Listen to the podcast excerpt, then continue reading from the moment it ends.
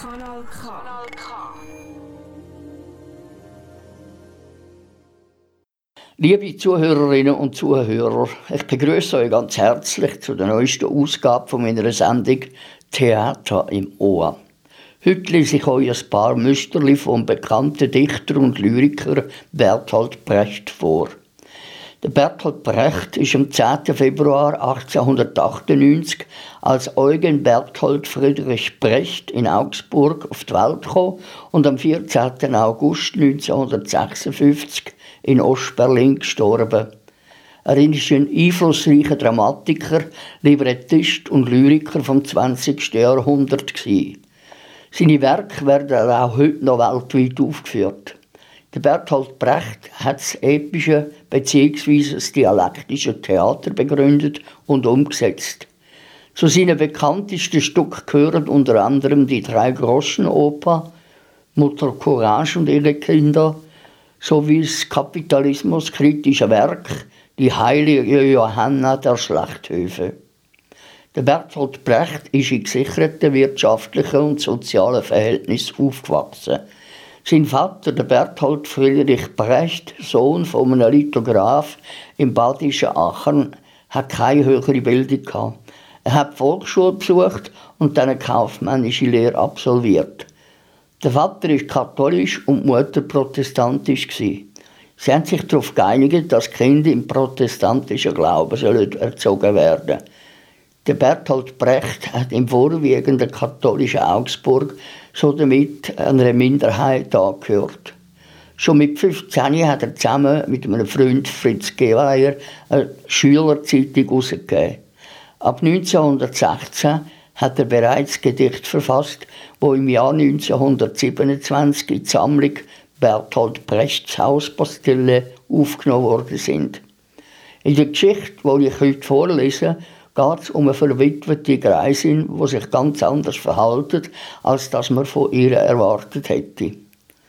Wie ist jetzt das, wenn man meint, man kenne jemanden durch und durch und dann merkt, dass man sich ganz in falsche Vorstellungen verrennt hat? Als kurze Vorgeschichte, wo das thematisiert, ließ ich unserem Büchlein Geschichten von Herrn Keuner, ebenfalls von Bertolt Brecht, die Kurzgeschichte Wer kennt wen gute Unterhaltung. Wer kennt wen? Herr Keuner befragte zwei Frauen über ihren Mann. Die eine gab folgende Auskunft. Ich habe 20 Jahre mit ihm gelebt. Wir schliefen in einem Zimmer und auf einem Bett. Wir aßen die Mahlzeiten zusammen. Er erzählte mir alle seine Geschäfte. Ich lernte seine Eltern kennen und verkehrte mit allen seinen Freunden. Ich wusste alle seine Krankheiten, die er selber wusste, und einige mehr.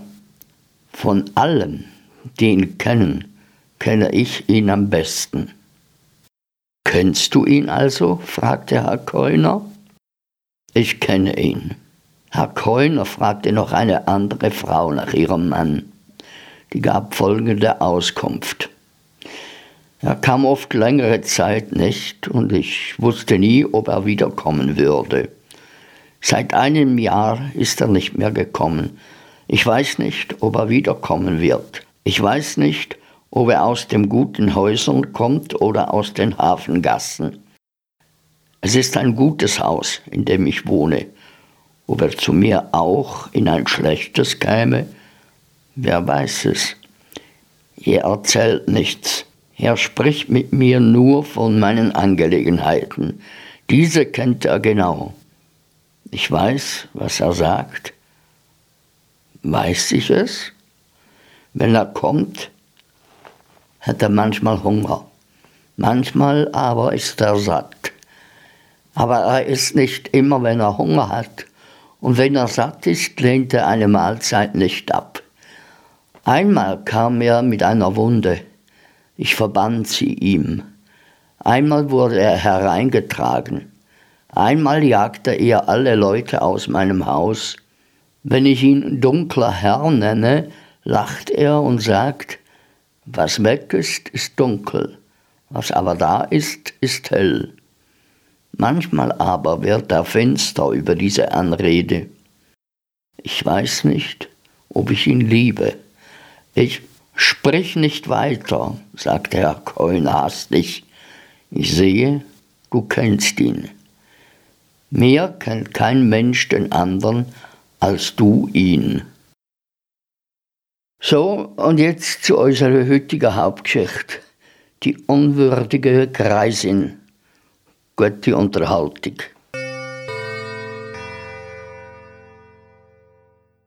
Die unwürdige Greisin von Bertolt Brecht. Meine Großmutter war 72 Jahre alt, als mein Großvater starb. Er hat eine kleine Lithographenanstalt in einem badischen Städtchen und arbeitete darin mit zwei, drei Gehilfen bis zu seinem Tod. Meine Großmutter besorgte ohne Magd den Haushalt, betreute das alte, wackelige Haus und kochte für die Mannsleute und Kinder. Sie war eine kleine, magere Frau mit lebhaften Eidechsenaugen, aber langsamer Sprechweise. Mit recht kärglichen Mitteln hatte sie fünf Kinder großgezogen, von denen sieben, die sie geboren hatte. Davon war sie mit den Jahren kleiner geworden. Von den Kindern gingen die zwei Mädchen nach Amerika und zwei der Söhne zogen ebenfalls weg. Nur der Jüngste, der eine schwache Gesundheit hatte, blieb im Städtchen. Er wurde Buchdrucker und legte sich eine viel zu große Familie zu. So war sie allein im Haus, als mein Großvater gestorben war. Die Kinder schrieben sich Briefe über das Problem, was mit ihr zu geschehen hätte. Einer konnte ihr bei sich ein Heim anbieten und der Buchdrucker wollte mit den Seinen zu ihr ins Haus ziehen. Aber die Greisin verhielt sich abweisend zu den Vorschlägen und wollte nur von jedem ihrer Kinder, das dazu imstande war, eine kleine geldliche Unterstützung annehmen. Die Lithographenanstalt, längst veraltet, brachte fast nichts beim Verkauf und es waren auch Schulden da. Die Kinder schrieben ihr, sie könne doch nicht ganz allein leben, aber als sie darauf überhaupt nicht einging, gaben sie nach und schickten ihr monatlich ein bisschen Geld. Schließlich, dachten sie, war ja der Buchdrucker im Städtchen geblieben. Der Buchdrucker übernahm es auch, seinen Geschwistern mitunter über die Mutter zu berichten. Seine Briefe an meinen Vater und was dieser bei einem Besuch und nach dem Begräbnis meiner Großmutter zwei Jahre später erfuhr, geben mir ein Bild von dem, was in diesen zwei Jahren geschah. Es scheint, dass der Buchdrucker von Anfang an enttäuscht war, dass meine Großmutter sich weigerte, ihn in das ziemlich große und nun leerstehende Haus aufzunehmen. Er wohnte mit vier Kindern in drei Zimmern. Aber die Greisin hielt überhaupt nur eine sehr lose Verbindung mit ihm aufrecht. Sie lud die Kinder jeden Sonntagnachmittag zum Kaffee. Das war eigentlich alles. Sie besuchte ihren Sohn ein oder zweimal in einem Vierteljahr und half der Schwiegertochter beim Bäreneinkochen. Die junge Frau entnahm einigen von ihren Äußerungen, dass es ihr in der kleinen Wohnung des Buchdruckers zu eng war. Dieser konnte sich nicht enthalten, in seinem Bericht darüber ein Ausrufzeichen anzubringen. Auf eine schriftliche Anfrage meines Vaters, was die alte Frau denn jetzt so mache, antwortete er ziemlich kurz. Sie besuche das Kino. Man muss verstehen, dass das nichts Gewöhnliches war, jedenfalls nicht in den Augen ihrer Kinder. Das Kino war vor 30 Jahren noch nicht das, was es heute ist. Es handelte sich um elende, schlecht gelüftete Lokale, oft in alten Kegelbahnen eingerichtet, mit schreienden Plakaten vor dem Eingang, auf denen Morde und Tragödien der Leidenschaft angezeigt waren. Eigentlich gingen nur Halbwüchsige hin oder des Dunkels wegen Liebespaare. Eine einzelne alte Dame musste dort sicher auffallen. Und so war noch eine andere Sache dieses Kinobesuchs zu bedenken. Der Eintritt war gewiss billig, da aber das Vergnügen ungefähr unter den Schleckereien rangierte, bedeutete es hinausgeworfenes Geld. Und Geld hinauszuwerfen war nicht respektabel. Dazu kam, dass meine Großmutter nicht nur mit ihrem Sohn am Ort keinen regelmäßigen Verkehr pflegte, sondern auch niemanden von ihren Bekannten besuchte oder einlud. Sie ging niemals zu den Kaffeegesellschaften des Städtchens. Dafür besuchte sie häufig die Werkstatt eines Flickschusters in einem armen und sogar etwas verrufenen Gässchen, in der besonders nachmittags allerlei nicht besonders respektable Existenzen herumsaßen. Stellungslose Kellnerinnen und Handwerksburschen. Der Flickschuster war ein Mann in mittleren Jahren, der in der ganzen Welt herumgekommen war, ohne es zu etwas gebracht zu haben. Es hieß auch, dass er trank. Er war jedenfalls kein Verkehr für meine Großmutter. Der Buchdrucker deutete in einem Brief an, dass er seine Mutter darauf hingewiesen, aber einen recht kühlen Bescheid bekommen habe. Er hat etwas gesehen, war ihre Antwort, und das Gespräch war damit zu Ende. Es war nicht leicht, mit meiner Großmutter über Dinge zu reden, die sie nicht bereden wollte. Etwa ein halbes Jahr nach dem Tod meines Großvaters schrieb der Buchdrucker meinem Vater, dass die Mutter jetzt jeden zweiten Tag im Gasthof esse. Was für eine Nachricht! Großmutter, die Zeit ihres Lebens wie ein Dutzend Menschen gekocht und immer nur die Reste aufgegessen hatte, aß jetzt im Gasthof. Was war in sie gefahren? Bald darauf führte meinem Vater eine Geschäftsreise in die Nähe und er besuchte seine Mutter. Er traf sie im Begriffe auszugehen. Sie nahm den Hut wieder ab und setzte ihm ein Glas Rotwein mit Zwieback vor. Sie schien ganz ausgeglichener Stimmung zu sein, weder besonders aufgekratzt noch besonders schweigsam. Sie erkundigte sich nach uns, allerdings nicht sehr eingehend und wollte hauptsächlich wissen, ob es für die Kinder auch Kirschen gäbe. Da war sie ganz wie immer. Die Stube war natürlich peinlich sauber und sie sah gesund aus. Das Einzige, was auf ihr neues Leben hindeutete, war, dass sie nicht mit meinem Vater auf den Gottesacker gehen wollte, das Grab ihres Mannes zu besuchen. Du kannst allein hingehen, sagte sie beiläufig. Es ist das dritte von links in der elften Reihe. Ich muss noch wohin. Der Buchdrucker erklärte nachher, dass sie wahrscheinlich zu ihrem Flickschuster musste. Er klagte sehr. Ich sitze hier in diesem Löchern mit den meinen und habe nur noch fünf Stunden Arbeit und schlecht bezahlte dazu. Dazu macht mir mein Asthma wieder zu schaffen und das Haus in der Hauptstraße steht leer. Mein Vater hatte im Gasthof ein Zimmer genommen, aber er erwartet, dass er zum Wohnen doch von seiner Mutter eingeladen werden würde, wenigstens pro forma. Aber sie sprach nicht davon. Und sogar als das Haus voll gewesen war, hatte sie immer etwas dagegen gehabt, dass er nicht bei ihnen wohnte und dazu das Geld für das Hotel ausgab. Aber sie schien mit ihrem Familienleben abgeschlossen zu haben und neue Wege zu gehen, jetzt wo ihr Leben sich neigte. Mein Vater, der eine gute Portion Humor besaß, fand sie ganz munter und sagte meinem Onkel, er solle die alte Frau machen lassen, was sie wolle. Aber was wollte sie? Das nächste, was berichtet wurde, war, dass sie eine Breck bestellt hatte und nach einem Ausflugsort gefahren war, an einem gewöhnlichen Donnerstag. Eine Breck war ein großes, hochrädriges Pferdegefährt mit Plätzen für ganze Familien. Einige wenige Male, wenn wir Enkelkinder zu Besuch gekommen waren, hatte Großvater die Breck gemietet. Großmutter war immer zu Hause geblieben. Sie hatte es mit einer wegwerfenden Handbewegung abgelehnt, mitzukommen. Und nach der Breck kam die Reise nach K, einer größeren Stadt, etwa zwei Eisenbahnstunden entfernt. Dort war ein Pferderennen und zu dem Pferderennen fuhr meine Großmutter. Der Buchdrucker war jetzt durch und durch alarmiert. Er wollte einen Arzt hinzugezogen haben. Mein Vater schüttelte den Kopf, als er den Brief las, lehnte aber die Hinzuziehung eines Arztes ab.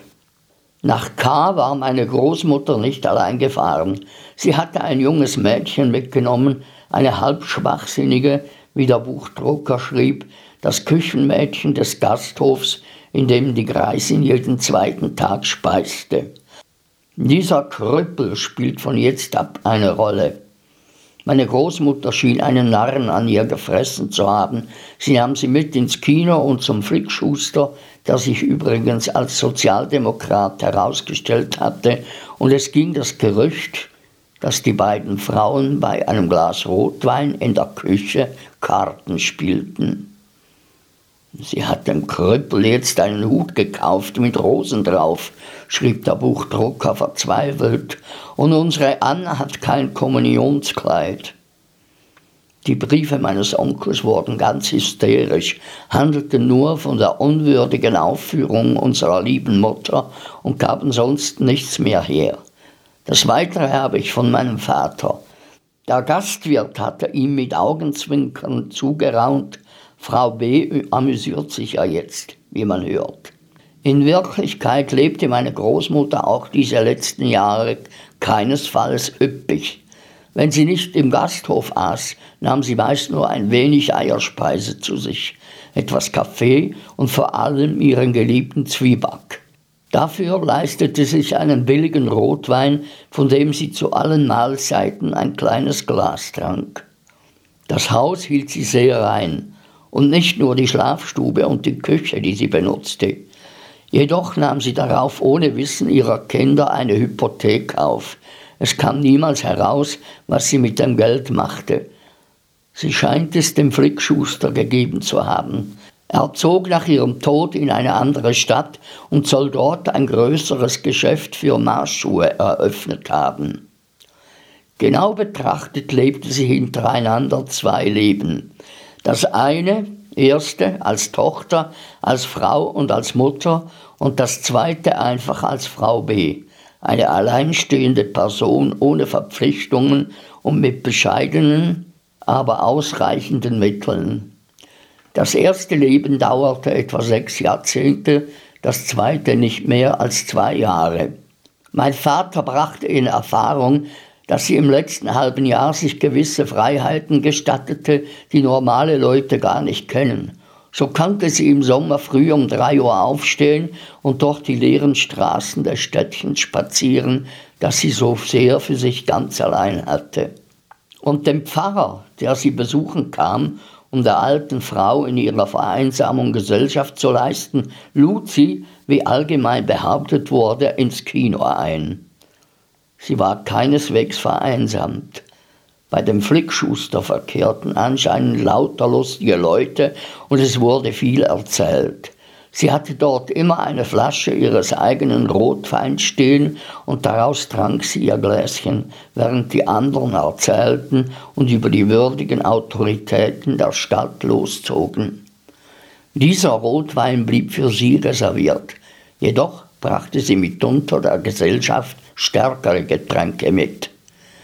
Sie starb ganz unvermittelt an einem Herbstnachmittag in ihrem Schlafzimmer, aber nicht im Bett, sondern auf dem Holzstuhl am Fenster.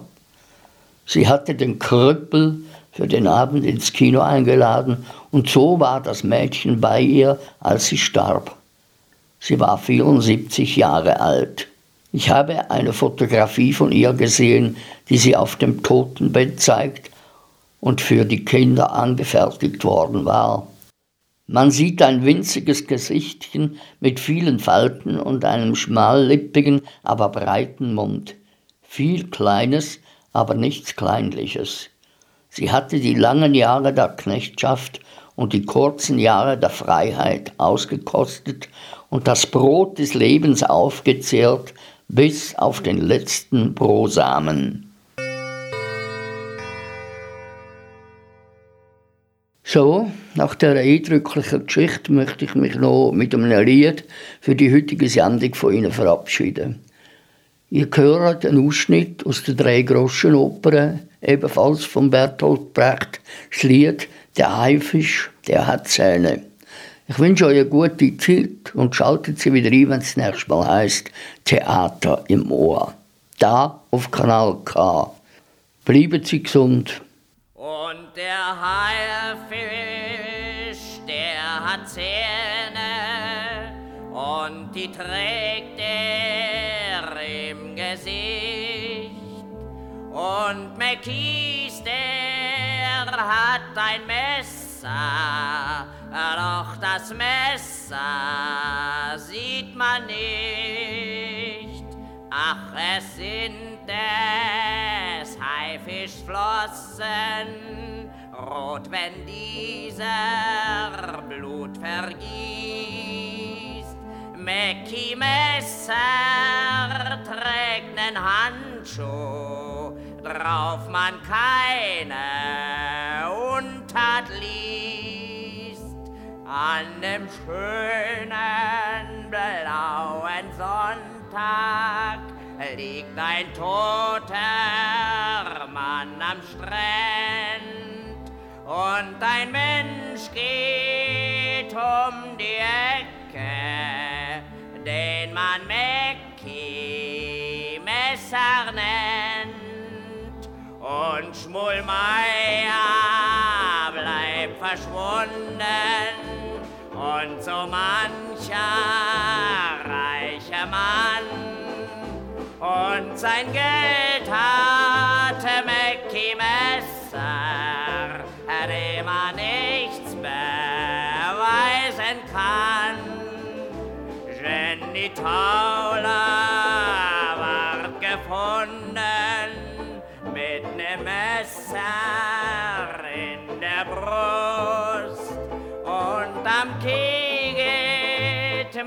Mäcki Messer, der von allem nichts gewusst. Und das große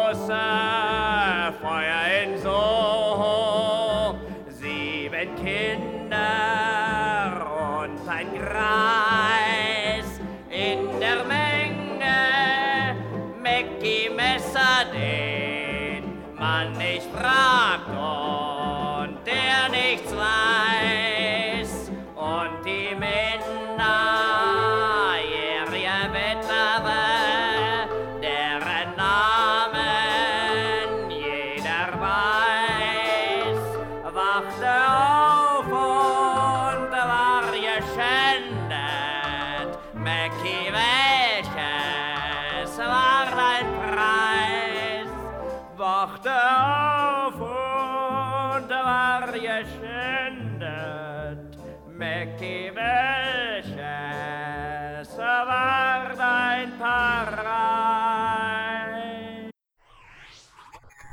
Kanal K. Richtig gutes Radio.